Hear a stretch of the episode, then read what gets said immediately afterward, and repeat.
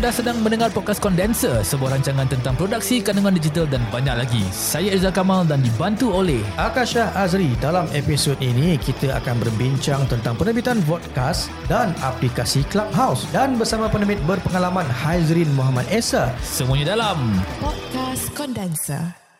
Alright, Akash, selamat kembali ke episod ke-11. Selamat Kita kembali. baru saja berehat selama seminggu. Seminggu dah. So, dalam masa seminggu ni, kami telah berfikir apa kita boleh buat selepas Betul. dah 10 episod cakap pasal audio. Kan? Kira-kira tengok, ish, kalau cakap pasal audio, episod 12 kita tutup lah season ni kan. Dah, dah habis lah. dah boleh bungkus lah. So apa yang kami sedar adalah bila mm-hmm. saya cakap setiap kali suara saya keluar setiap episod Mhm. Rancangan tentang produksi kandungan digital. Betul. Jadi kenapa dah cakap pasal podcast saja? Betul. Podcast ni bagus. Ya, betul. Kita pun podcast on my kan. Mhm. Tapi aplikasi kandungan digital ni dapat dikembangkan kepada pelbagai bentuk. Ya. Podcast adalah salah satu bentuk kandungan Mhm. digital dan kita juga boleh berbincang membantu bagaimana kita boleh perkembangkan kandungan digital dalam pelbagai bentuk. Ya. Dan pada hari ini kita akan mulakan transisi Ya. kepada video. Video ataupun dipanggil vodcast. Right. Saya tak tahulah kalau vodcast ni official term tapi itu yang orang selalu pakai. Tak apalah, kita jumpa dalam segmen pertama iaitu Teknik dan peralatan. Okey Akash, pernah dengar vodcast? Mana? Vodcast ni actually dia bukanlah nak kata official term Hmm. kan, tapi banyak orang rakam podcast Mhm. dalam bentuk video. Ya. So dia jadilah video podcast ataupun vodcast. Vodcast. Jadi senang cerita anda rakam podcast anda di video. Mhm. Jadi sebenarnya apa pendapat Akash tentang vodcast ini? Wajar atau tak wajar satu cara saluran membuat vodcast? Condenser belum buat lagi. Tapi saya rasa sebab tak cukup handsome untuk kita nak buat ni. Ah, itu sebenarnya antara faktor yang yang saya nak cakap sebenarnya dia kena cermin kat muka nak, nak buat tak podcast. apa. Okay, put the joke aside. Ya. Akash rasa So, patutkah pada- kita buat podcast? Pada pendapat saya lah yang pertamanya kena tengok jugalah kita punya motif kita. Uh, kenapa kita nak kena buat podcast. Okay, so kita dah ada podcast. So kita fikir balik. Perlu ke kita ada podcast? Sebab apa yang saya perasan mostly orang yang buat podcast ni selalunya macam Insta famous, ya, YouTuber. Kalau kata saya tengok dekat list dekat Hmm. YouTube sekalipun, kebanyakan golongan-golongan ini mereka lebih fokus kepada podcast daripada podcast sebab dia orang nak jual muka. Hmm. That is that is one thing yang yang saya Hmm. hmm. faham lah. Bagi saya lah eh. Um, kalau kita tengok di manakah podcast ni diletak? Kita tak boleh letak podcast kat Anchor apa semua sebab Hmm. dia hanya boleh main video, uh, audio saja. Betul? Kalau kita nak buat di secara video, Hmm. tempat untuk meletakkan podcast ni Hmm. di secara naturalnya YouTube lah kan. Ya. Tapi dari segi cara teknikalnya, video di YouTube ni bukannya podcast. Hmm. Video YouTube yang menunjukkan anda bersembang Betul. dengan seorang dalam gaya yang disampaikan oleh podcast. Hmm. Tapi bagi saya macam ni lah. Kalau kita nak berdebat dah podcast ni, video ni di YouTube adakah podcast ke podcast ke tak bagi saya tak habis-habis lah kita argue. Bagi Hmm. saya tu tak penting. Yang penting adalah cara kita menyampaikan kandungan kita kepada halayak ramai. Bagi saya Betul. macam ni lah. Kalau di Malaysia eh, um, jikalau anda mempunyai satu strategi dan rasanya secara visual podcast anda disampaikan Hmm. uh, di YouTube pertama sekali lebih ramai orang akan nampak podcast anda Betul. sebab anda telah membuat satu saluran di mana orang boleh mendengar podcast anda melalui video. Hmm. Okay? So ada utility di situ. Uh, nombor dua, sepanjang kita punya uh, episod uh, yang 10 di belakang ni lah sebelum ni kan, Ya. kita sering berkata tentang kandungan audio sebagai salah satu cara menyampaikan message. Hmm. Dan kita dah kata, bila audio ni, dia akan adalah satu uh, kandungan yang didengari oleh pendengar anda sambil membuat benda lain. Hmm. Jadi bila anda membuat video di situ, Hmm. anda telah menambahkan satu dimensi yang meminta pendengar atau sekarang penonton anda Ya. untuk memberi perhatian sepenuhnya kepada podcast anda. So Betul. kalau rasa-rasanya strategi tu dapat membantu untuk um, memasarkan podcast anda dengan, dengan lebih baik bagi saya buat Betul. tapi dia punya kekurangan ataupun apa uh, the con lah eh. Tadi Ya. pro dia now the con adalah tambah kerja lah. Okay. Ya. Sebab takkan kita rakam for the sake of rakam kan. Mm. Ada lah saya tengok ada setengah some of the YouTuber kan. Mm-mm. Dia orang buat podcast tapi sebab YouTube channel dia besar, dia orang maintain dia punya podcast tu tapi dia orang rakam. Tapi Hmm. tengok Allah hai duduk apa bersila dekat dalam lantai kan. Jadi bagi saya it's just a recording lah kan. Dia cuma persoalan saya, okay, Hmm. katakan kita buat podcast dan kita, kita tengok dalam dekat YouTube tu ada guest, ada host. Tidakkah itu dia, mungkin benda ni kita boleh bincang di episod yang lain. Hmm. Tidakkah benda itu dia dalam kategori talk show? So apa beza talk show dengan podcast? So kalau anda siapa yang tahu anda boleh Hmm. uh, respon kepada persoalan saya ni bolehlah respon dekat Ya, dekat kita di, ni. ya, di social media ataupun sekarang boleh gunakan voice message kami di Anchor ya. Hmm. Uh, macam Cikgu Mida dia tu.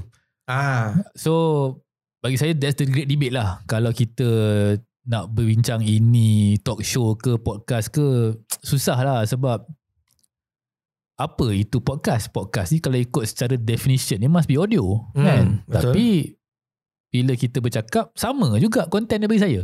So, it, and at the end of the day bagi saya it depends on what you plan to put on the content kan. Ya. Tapi kalau setakat nak letak dekat YouTube saja some it will work for some it may not work for many lah kan. Betul. Unless anda handsome kan dan ya, anda unless, unless you are you are someone lah Ha, kan. kan so mungkin tapi ada je banyak yang menggunakan teknik ni dah berjaya kan contohnya Ya. macam uh, kita punya tetamu dalam episod Ya. kelima ke keempat uh, Fifi dan Fifi Haidar Azmi kan ya untuk malam Jumaat. ha, ya. malam Jumaat ya. dia orang actually grow dia orang punya podcast more Mhm. on video Ya. dekat situ dia dapat nama lepas tu baru channel dia orang di Spotify tu jadi kan Betul. I said, jangan kita just tiru saja. Tengok apakah sebab dia bermula di di, di video. Betul. Dan kalau anda nak buat, kita akan bercerita tentang teknik camera work yang kita boleh gunakan dalam podcast dalam Ya. episod yang akan datang. So jadi apa yang paling penting dia semuanya akan berbalik kepada konten lah. Betul? Apa yang anda nak sampaikan kepada audience Hmm, anda. betul. Alright. Uh, satu lagi sebelum saya habis lah eh. Uh, kita tengok jauh ke depan. Mhm. Sekarang di Malaysia ni kita masih lagi bercerita tentang pembikinan podcast. Hmm. Tapi kita belum lagi bercerita tentang apakah nilai-nilai komersial Mhm. yang mungkin boleh dijana melalui podcasting dalam masa hadapan. Mhm. Di US dah berbincang pasal benda ni. Wow. Iaitu sponsorship.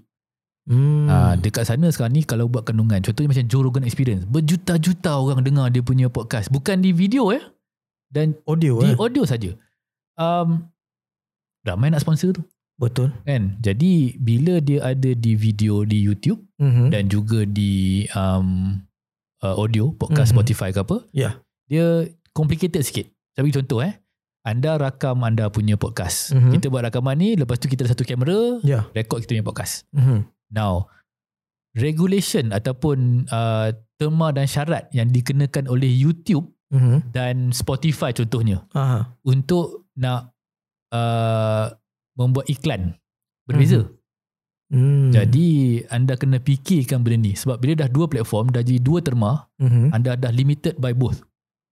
Hmm. Uh, Dan kadang-kadang dia bercanggah. So benda ni yang kita kena kita kena consider bila kita nak buat podcast. Podcast. Alright? Tak apa Akash, kita Mhm. tutup cerita ni Alright. dan seterusnya kita akan bercakap tentang berita terbaru dalam app Clubhouse. Berita terkini. Okay guys, dalam segmen berita kali ni saya nak bawa sikit uh, cerita pasal satu app ni. Akash Mhm. pakai iOS ke pakai Android? Ya pakai Android. Okay, pakai Android. Kenapa gelar? Android tu okey. Saya pakai iOS. Saya tak tahu kenapa saya gelak. okay. Um, ada satu cerita yang jadi viral ni pasal app yang dinamakan Clubhouse. Okay. Clubhouse. Kalau Akash pakai iOS macam saya, Mhm. mungkin akan dapat satu message daripada salah satu rakan anda Mhm. yang mengatakan anda dijemput untuk memuat turun aplikasi yang dipanggil Clubhouse. Oh. Okay. Saya dapat dua. Saya tak nak cakap siapa yang bagi. Tapi app ni sekarang ni berdasarkan jemputan saja. Invite only. Oh dia tak boleh download daripada uh, store daripada Saya ni. tak cuba pula sebab saya, klik tu saya terus klik message tu kan tu keluar. Mula-mula saya ingat spam. Saya tanya member ke saya ni eh kau punya phone kena kena virus ke? Tak ada tak ada memang dia invite tu betul. Test dulu. Ah. So saya pun download lah satu app ni namanya Clubhouse eh. Clubhouse ni rupanya adalah satu platform media sosial terbaru Mhm. yang sekarang ni hanya berada di iOS. Ah. Dia dia tengah develop untuk Android Mhm. tapi dia hanya menggunakan audio. So sebelum ni Facebook kena type tak gambar. ya. Twitter kena type letak gambar. Instagram gambar saja. Yang Betul. type tu tak penting. Clubhouse hanya boleh Bercakap audio saja. bercakap audio saja. Macam WhatsApp audio tu tapi function dia lebih menarik. Jadi okay, anda masuk app ni Clubhouse, jadi akan ada anda punya friends list lah macam Mhm. kat Facebook, add friend, follow, follow, follow, follow macam Instagram semua kan. Aha. Ah, now anda boleh create room, chat room Ah. dan percakapannya hanya menggunakan audio. Alright, dalam bilik tu boleh pilih anda sebagai speaker semua orang boleh cakap ataupun hanya 2 3 orang ni saja boleh bercakap, yang lain semua mendengar. Ah. Jadi dia jadi macam satu chat room. Okay? Cuba bayangkan eh, bila kita pakai Zoom sekarang kan, sekarang rumah baru, ya. Semua tutup kamera Mhm. dan ada satu conference di situ. Perasaannya sama macam tu Kash. Ah. Jadi kita buat satu bilik, kita buat satu topik, topik ni berkenaan dengan uh, let's say podcasting. Jadi kita buat satu chat room podcast. Di dalam tu Mhm. semua yang nak mendengar, mendengar suara kita menggunakan podcast. hmm. Dan tidak boleh buat sebarang rakaman dalam tu. oh kalau macam Zoom kita boleh record ni Ah, tak boleh record. Memang live. Oh. Clubhouse jadi famous sebab Elon Musk masuk Ah. dia buat satu chat room dan Mhm. dia bercakap pasal konten dia dalam tu dan tiba-tiba app ni jadi famous sebab semua orang nak masuk Elon Musk punya chat room tu Ah. kan jadi inilah persoalan bagi saya bila cakap pasal Clubhouse ni Mhm. adakah dia menjadi satu potensi baru kita selalu bercakap dekat kondenser ni tentang potensi kandungan audio Hmm. Nah dengan Clubhouse ni banyak potensi yang kita nampak So saya saya boleh bayangkan macam okay contoh kalau kata Clubhouse ni dia macam satu function contoh macam TED Talk lah kan dalam Hmm. satu satu konvensi tu betul seorang tu berada di atas stage dan dia bercakap tapi ini tak ini Sama. hanya dengan menggunakan audio lah Audio saja. Jadi anda bayangkan macam anda dengar podcast live lah. hmm. Ya, so apa kita boleh buat contohnya, kita masuk clubhouse, kita adalah speaker. Okay Alright dan kita tambah lagi satu guest kita. Mhm. Ha, now kita buka invitation. Okay, siapa nak masuk dalam ni pukul ni sekian sekian sekian anda boleh dengar ni live. Jadi kita rekod podcast kita. tapi dia kena download dulu uh, Kita download software app. Ha, tu tapi masalah itulah kalau anda pakai Android, sorry for you lah memang buat masa ni tak ada. sebab tu saya gelak tadi kan? Jadi bagi saya ini satu cerita menarik. Mhm. Okay, kami akan ikut perkembangan Clubhouse ni. Saya dah download dah. Saya tengah cuba ni. Tengah masih lagi tengah mencuba-cuba lagi. Belum lagi dapat rasa sepenuhnya. Yep. Tapi saya nampak potensi. Kan? Yep. Sebab itu yang saya, saya cakap tadi lah. Saya, yang saya tertarik ni. Dulu audio digital ni, audio file ni tak jadi menarik. Tapi dah ada satu app sekarang ni. Yang khusus mengkonfirmkan apa kita cakap sebelum ni. betul Cikgu-cikgu nak mengajar boleh. Ya Ha, betul betul apa betul kita nak buat webinar secara audio boleh. Mhm. Nak berborak santai pun boleh. Nak dia tak merepek ada pun boleh. limit dalam satu conference tu berapa, orang dia belum belum ada letak ke dia ada Soalan limit yang ni? bagus saya rasa ada sebab kalau tidak tak jadi story Elon Musk tu, tapi saya akan kaji selidik tengok kalau dalam minggu depan ada perkembangan saya akan paling laporkan. penting adakah apps tu dia ada in-app purchase ke tak ada, tak ada. setakat ni tak ada, masih free. mungkin akan ada selepas ni kita tak, tak tahu tahu lah kan. Okey. Jadi satu berita menarik jadi anda menggunakan iOS cari Mhm. satu kawan yang boleh jemput anda masuk ke Clubhouse dan cubalah. Dia Yep. mungkin boleh mempunyai satu potensi untuk membantu anda memperkembangkan kandungan digital anda secara audio. Yep. Hingga kali kali kita jumpa lepas ni bila kita bertemu dengan tetamu kita pada minggu ini. Sembang kandungan. Konten bukan mengandung. Selamat kembali ke segmen ketiga. Akash, hari ni kita Ya. ada satu guest yang istimewa. ya sangat istimewa sebenarnya Dia adalah seorang yang berpengalaman lebih daripada 14 tahun dalam bidang penyiaran. yep Dia terbit sukan, hiburan, rekreasi, even komedi. ha Bersama kita secara maya di atas talian dalam studio di hari ini adalah Haizrin Muhammad Esa yang juga merupakan penerbit untuk uh, Jenaka, producer ha, ya. Jenaga Jenaka, Jenaka Kampung Galut Kampung Kalut dah 6 musim dah setakat ni uh, sitcom. So hari ni kita nak kupas sikit dari Ya. segi pembikinan kandungan sebagai producer. Apakah rahsia-rahsia Mm-mm. di sebalik kejayaan seorang yang boleh buat diversity uh, dari segi kandungan Betul. di TV. Selamat datang Hazrin ke studio. Ya, Ah. terima kasih jemput. Okay, jadi Kak Erin, uh, dia paling penting lah yang kita nak kongsikan sebenarnya dengan dengan pendengar podcast kita hari ini sebenarnya adalah macam mana kita, especially uh, Kak Erin punya role lah sebagai seorang producer yang pernah terbitkan uh, banyak show, uh, rancangan-rancangan dekat TV. So mungkin Kak Erin boleh uh, terangkan sikit lah secara ringkas uh, Kak Erin punya role dekat Media Prima dulu. Okey, uh, okey, I uh, sebagai seorang uh, penerbit kan. Okey, uh, kalau di Media Prima ni, penerbit selalunya uh, um, dia akan merangkap sebagai director jugalah untuk sebuah rancangan tu. So macam ada juga producer yang hanya produce saja, uh, Hmm. tapi macam I produce dan juga uh, dia beri tanggungjawab untuk direct sekali lah. So dia macam So- creative producer lah eh. Ah yes, dia macam creative producer. You kena produce, you kena buat uh, producing and come, sehinggalah ke directing. Ah, jadi jadi um, benda tu um, bila saya kena buat dua tugas dalam masa yang sama, sebenarnya dia sangat rumit dan berat lah. Uh, compare tu apa yang saya buat sekarang saya hanya apa buat uh, script writer uh, untuk Radio Hot FM Mhm. tapi kalau nak dibandingkan dengan kerja yang saya buat dahulu, sebenarnya dia memang jauh beza. Sebab dia lapangan yang berbeza kan. Betul. Dan dia berat lah. Dia sangat berat sebenarnya. Jadi saya kena pastikan sesebuah program tu um, dia menarik dan menepati cita rasa penonton untuk era digital sekarang kan uh, sebab kena bersaing dengan macam-macam uh, apa ni uh, stesen TV dan Betul. juga online platform. Jadi sebenarnya dia um, me, apa, bila kita terbitkan uh, sesebuah rancangan kan kat TV dia bukan macam zaman dulu. Dulu you tak ada banyak rival. So TV3 adalah yang paling gah ketika itu. Tapi sekarang sebab dah terlalu banyak pilihan. Jadi untuk uh, membuat uh, pengisian yang bagus tu kita perlukan brainstorm, Mhm.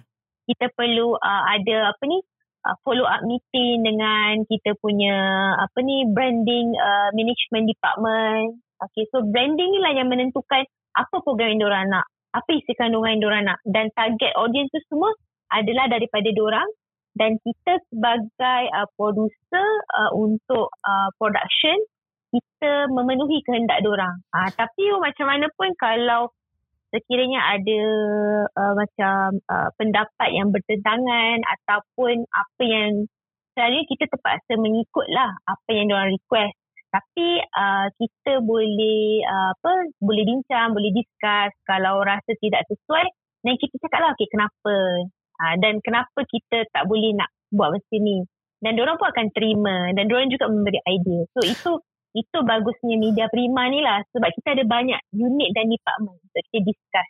Hmm. Sebelum uh, kita berbincang tentang proses Erin sebagai kre- creative producer, saya nak tanya bagi seorang yang telah bekerja dalam radio dan juga dalam TV iaitu visual atau penyiaran ya, ada tak Mhm. rasa perbezaan dari segi um, proses kreativiti tu?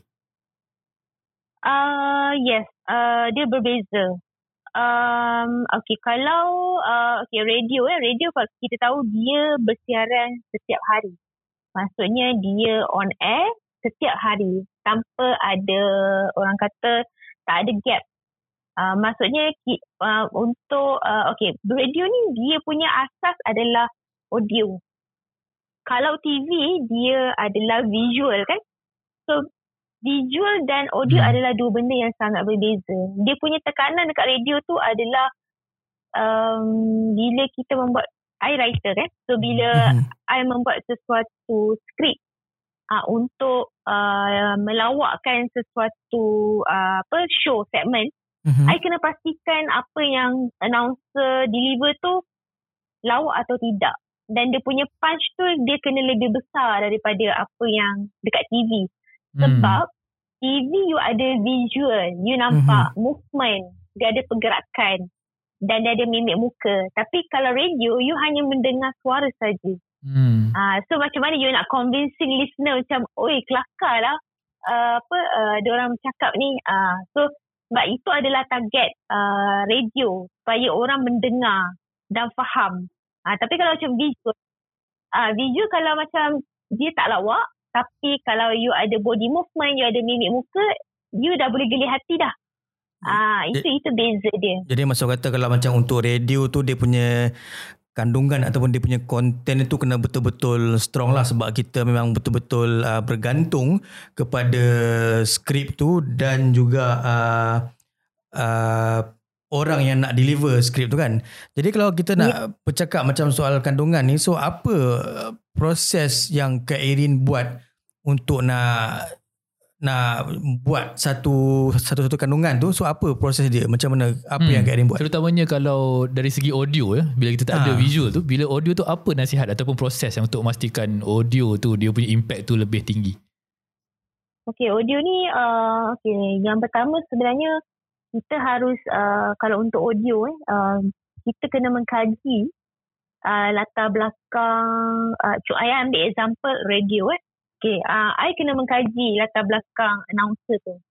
Okay, kalau sekiranya background orang ni, uh, okay, announcer contohlah, I ambil contoh sekarang uh, geng Pagi Hot yang terbaru yang menggantikan Shoaib ialah Mak Adam. Mm-hmm. Okay, so I kena memastikan, I kena kaji background dia ni. Dia ni siapa? Apa kekuatan dia, kelemahan dia, kan? Mm-hmm. Uh, sama juga dengan before this kita ada Shoaib, kita ada uh, apa ni? Uh, show kan? So I kena mengkaji kekuatan show ni di, di mana? Kekuatan uh, show A kekuatan fizik. So bila saya dah mengkaji uh, apa kekuatan dia so baru kita boleh develop script dan kita imagine dia boleh throw ke tidak. Dan script tu ada chemistry tak apabila dia deliver? Hmm. sebab kita tak boleh uh, membuat sesuatu konten mengikut cita rasa uh, penulis tu sendiri tak boleh uh, kita kena ikut uh, rentak dan gaya uh, penyampaian announcer tu dan juga kehendak uh, station station hmm. radio hmm. apa dia orang punya uh, apa uh, fokus itu Macam satu itu satu ya satu pembenaran eh sebab uh, chemistry antara penulis skrip dengan penyampai, penyampai yeah. uh, bagaimana hmm. you develop that chemistry sebab rasanya kalau first time jumpa nak kenal personality dia nak tengok cara dia is there a method that you use untuk pastikan skrip tu boleh match dia secepat mungkin Okay, uh, okay. Uh, itulah one thing yang before I masuk ke Radio Hot FM, I dikendaki datang untuk melihat uh, apa tra- maksudnya training lah orang kata. Mm-hmm. So I kena tengok diorang uh, apa diorang uh, buat uh, pagi session pagi tu, the breakfast show tu. Hmm. So, I kena tengok lah seorang-seorang punya karakter. Lepas tu, uh, balik rumah, I buat research. Okay. Tapi macam-macam, I dah biasa dengan Syuk. Uh, Syuk, hmm. I dah kena mengenali dia lah, dia ni macam mana. Okay, hmm. macam Syuk A, Easy adalah orang baru untuk I. Hmm. Sebab kalau I pernah jumpa pun, sekadar guest je lah. Uh, tapi kalau macam Syuk tu, I memang mengenali dia sebab dia merupakan pelakon JKK. Hmm. Dan dah banyak kali bersama dengan dia. So, tak ada masalah dari situ lah. Uh, hmm. Cuma uh, itulah um, I balik I kaji Okay show ini lawak dia macam ni I kena tengok hmm. konten so, Sebelum ni yang dia buat Lepas tu I tengok Instagram dia I kena I kena stop uh, Sebenarnya dalam arti kata lain Kira-kira Kak Erin sebagai penulis Memang kena betul-betul uh, Kenal lah Kak Erin punya uh, kira pelakon lah maksudnya kena betul-betul kenal yeah, karakter. Karakter study tu bang yeah, ada. betul. Sebab kalau kita tengok daripada segi buat filem atau buat video mm-hmm. maksudnya skrip ni ditulis mm. dahulu.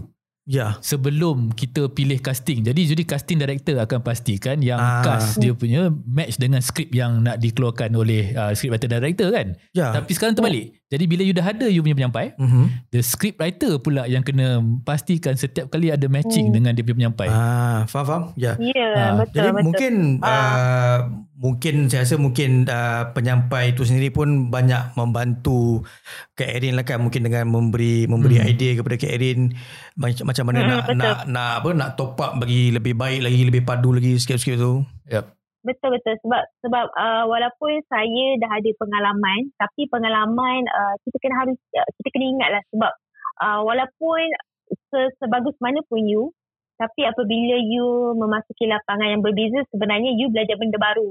Ya. Hmm. So uh, penyampai ni dah masuk dah jadi penyampai pun sebelum I masuk ke radio.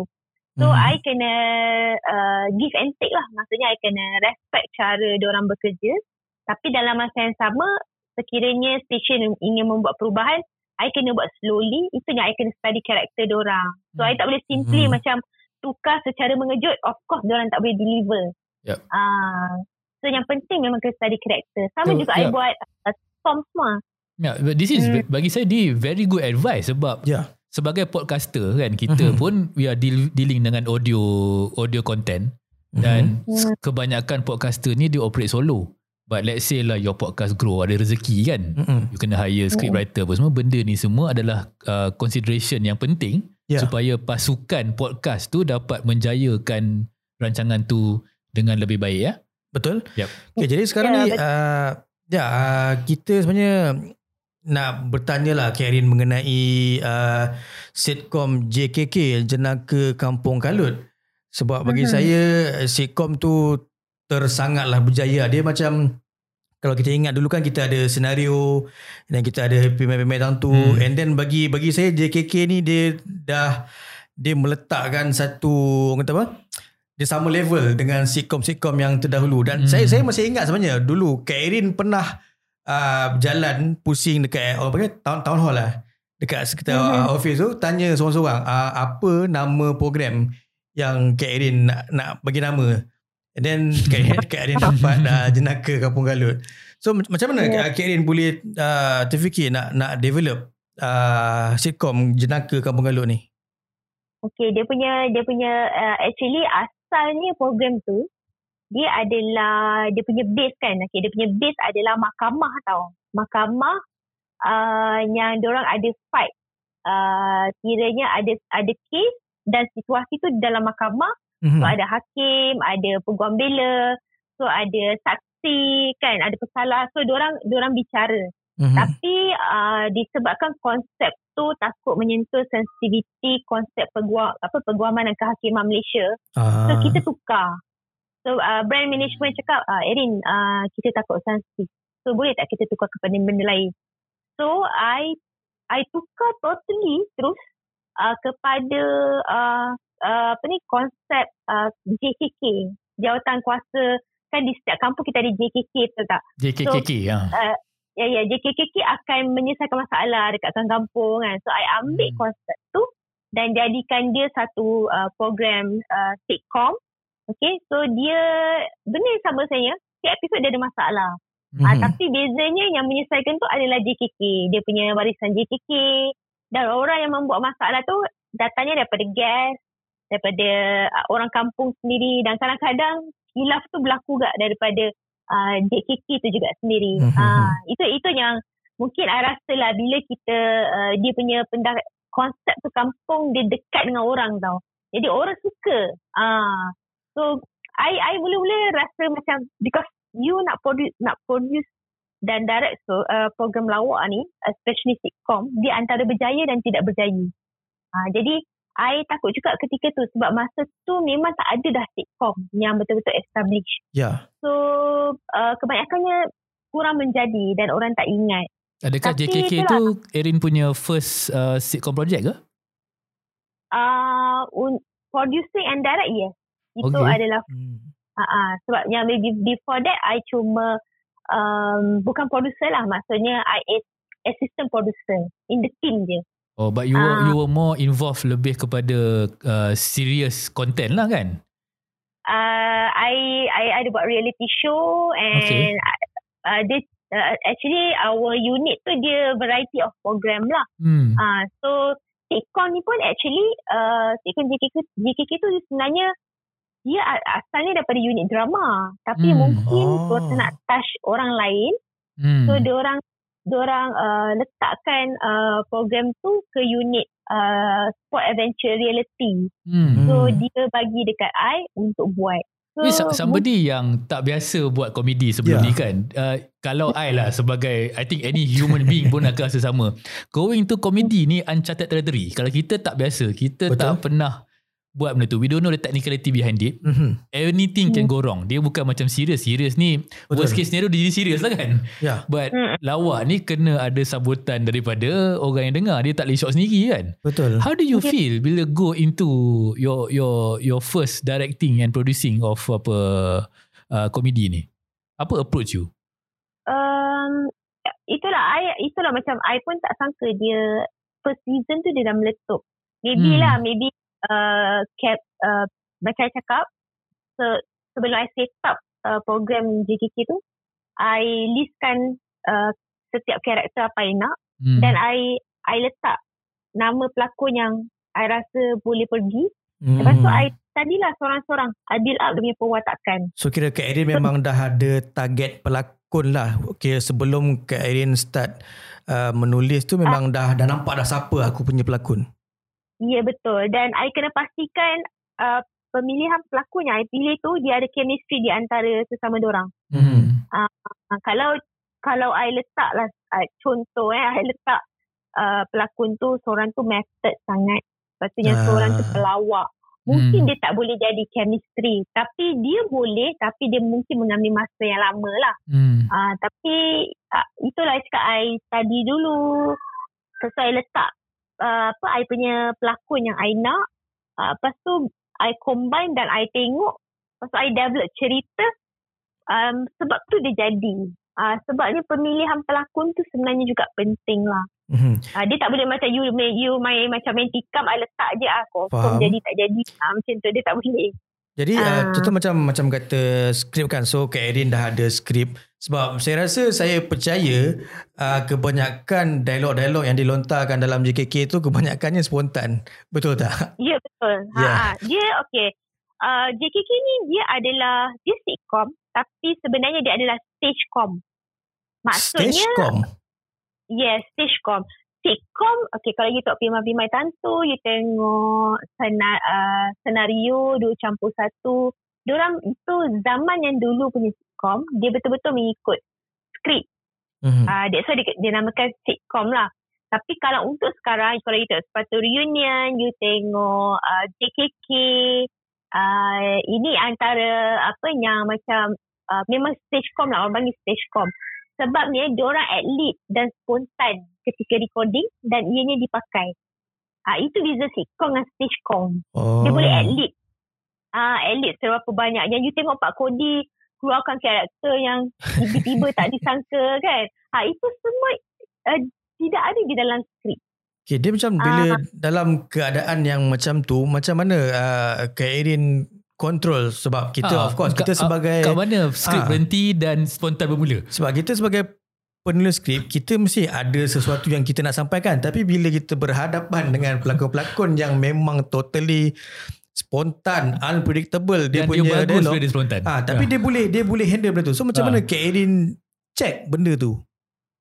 Uh, yang pertamanya uh, memang before kita kita apa before kita start I akan brief dulu cerita tu pasal apa. Okay uh, termasuk guest. Uh, so guest pun kena tahu cerita apa. Mm-mm. dia punya climax kat mana conclusionnya apa. Dan I akan brief lah cerita hari tu hari ni dia ni watak macam mana? Uh, walaupun pelakon tetap. So bila kita dah go through rehearsal script reading apa semua benda tu bermula recording kan? Dan I, sen- I selalu meletakkan uh, pada orang kebebasan I tidak akan letakkan limit untuk orang untuk buat apa saja. Uh, itu JKK so you, you all nak buat apa buat. Uh, tapi kelebihan dia nanti um, final dia dekat I decision final tu dekat I maksudnya Hmm, proses editing lah betul Ah, itu yang mainkan peranan sebenarnya. Ah, Hmm. tapi kalau macam um, kalau penelitian tu tak secara detail, editing ala kadar, mungkin benda tu tak sampai lah. It's, it's about teamwork lah daripada Ya. pelakon sampai ke production team Hmm. sebenarnya. Hmm. Saya pun tengah Hmm. bayangkan the workflow tau. So Ya. skrip ada tapi skrip ni hanya memberikan premis sahaja. Hmm. Uh, roughly inilah jalan ceritanya Betul. and then kita depend kepada pelakon pula untuk deliver. Ah. Okay dan kita pun okay nampak masa kita tengah shoot tu okay this dah jadi dah. Now kita kena edit pula. Now Betul. editor pula mainkan satu peranan penting. Ah. Pastikan dia Ya. pilih uh, cut-cut yang yang lawak kan. So Hmm. I think it's a very interesting way of doing things. Saya tak pernah bayangkan that kita boleh buat macam ni. Tahu? Ha, dia diorang sebenarnya uh, skrip tu memang uh, uh, kita tak boleh berjalan tanpa skrip. Maksudnya skrip Hmm. memang ada. Diorang Hmm. follow the storyline. hmm. Uh, pun- even punchline pun kita bagi. I Tapi see. uh, kadang-kadang uh, diorang ada punchline yang lebih baik. Kadang-kadang benda tu keluar spontan. Uh, sebab Okay. sebab uh, penulis skrip adalah pencetus uh, pencetus kepada punchline bukannya create punchline Hmm. untuk diorang. Ah, so, Hmm. Dia ada orang yang create punchline tu untuk jadikan lebih baik. Uh, itu yang macam bila dia bagi punchline dia pula memberi dia sambut. Itu yang jadi best. Hmm. Ah, diorang, diorang follow skrip tu. Hmm. Ah, tapi yang macam benda-benda yang uh, terlebih-lebih tu uh, itu diorang uh, buat sendiri. Yeah. Ah, So sekarang ni enam musim JKK.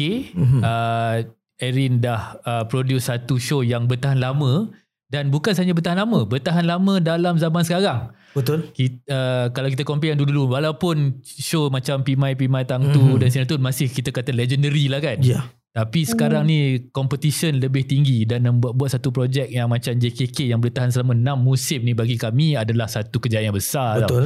Jadi Hmm. sebagai seorang yang telah mencapai sampai ke tahap inilah kan, um, apa nasihat Erin kepada penerbit-penerbit kandungan? Tak kira lah podcast ke, uh, video ke, apakah nasihat anda kepada mereka? sebenarnya untuk era digital kan zaman sekarang ni I melalui zaman itu maksudnya daripada media konvensional tradisional okay se- sehinggalah wujudnya media digital. So sebenarnya uh, asas untuk membuat konten ni sebenarnya sama saja. Maksudnya you kena ada passion. You kena study dan mengikut perkembangan, perkembangan zaman lah. Maksudnya Hmm. you sekarang macam I, I tak boleh rely on traditional method saja sekarang. So that's why kita memerlukan digital platform. So sekiranya you ingin membuat konten, you kena tahu konten apa yang you nak. Kalau you, dan you kena tengok kekuatan you pada mana. Macam contoh, I kekuatan I memang I buat macam-macam program tapi mungkin kekuatan I pada komedi, komedi part. Hmm. So apabila contoh kalau I ingin membuat channel sendiri ataupun I nak buat channel untuk JKK ke ataupun koleksi lawak ke, mungkin I akan lebih kepada komedi punya part. Hmm. Ha, that's why you kena tahu apa you punya apa uh, orang kata forte you. Kalau you rasa you boleh uh, buat uh, content on serious part, contohnya factual, uh, maybe crime, kan? You boleh buat, uh, so tak ada masalah. Tapi kalau you rasa you tak kuat dari segi entertainment based comedy part, you jangan buat comedy ataupun entertainment. You kena go for uh, yang tadi tu crime ataupun general uh, news. So itu you itulah cakap you kena tahu apa apa yang you nak dan apa yang pendengar ataupun penonton nak. Uh, Itu Mhm. itulah uh, root. La- Last question based on apa cakap tadi kan. Uh, Erin tahu tak yang Erin boleh buat komedi? Will you have Ah. known kalau you tak cuba? Uh, actually I tahu benda tu memang datang daripada macam nak cakap because, because I bermula sebagai wartawan penyiaran Hmm. tapi untuk program talk show I tak tahu you all you all tak tahu masih kecil ke apa I tak tahu tapi uh, program apa-apa aja nama dia Syam uh, yang di host oleh Sheila Rusli dengan Syamsul Rau-Rau That was you. So ah uh, program tu I masa tu I buat kajian list. Okay. Ah Oh. so so I pernah buat uh, segmen-segmen uh, komedi. Ah so from from there I, I rasa benda tu develop and dia follow Hmm. kan dia experience and grow. Hmm. Ah lepas tu I buat juga program lain reality show, badminton show skit. Macam-macam lah I buat. So I rasa the my forte is memang komedi lah. Ah. Hmm. Alright. Even Sebagai, sekarang writer pun writer pun memang on comedy part pun dekat geng pagi hot. Ah. okay. Ah, Alright. Sebagai, sebagai kesimpulan, Mhm. semua kandungan asasnya sama. You have to do your research. Kita Betul. kena uh, menggunakan kepakaran kita di mana yang Mhm. kita suka. Di, itulah uh, nasihat ke arah kejayaan dalam perpikiran kandungan. Betul, Betul. Rin? ya ya betul. Alright. Terima kasih Erin kerana berada bersama kami di podcast Condenser. Um, dan ba- rasanya story ni best eh. Kita boleh Betul. buat satu lagi episod dengan Erin later on. Mungkin kita ya, detailkan sikit pasal radio apa. Boleh Erin? Boleh kan eh? Okey, Boleh. terima kasih Erin. Kita harap dapat berjumpa di lain kali. Um, jadi anda sedang mendengar podcast Condenser, sebuah podcast yang diterbitkan oleh laman podcast.my. Dengarkan podcast ini di Spotify, Google, Apple dan di mana saja anda berada. Condenser dirakam di Impressions Digital Content Center, sebuah studio rakaman serbaguna di Cyberjaya. Jadi hingga ke minggu depan Akash. Yep. Jumpa lagi. Podcast Condenser.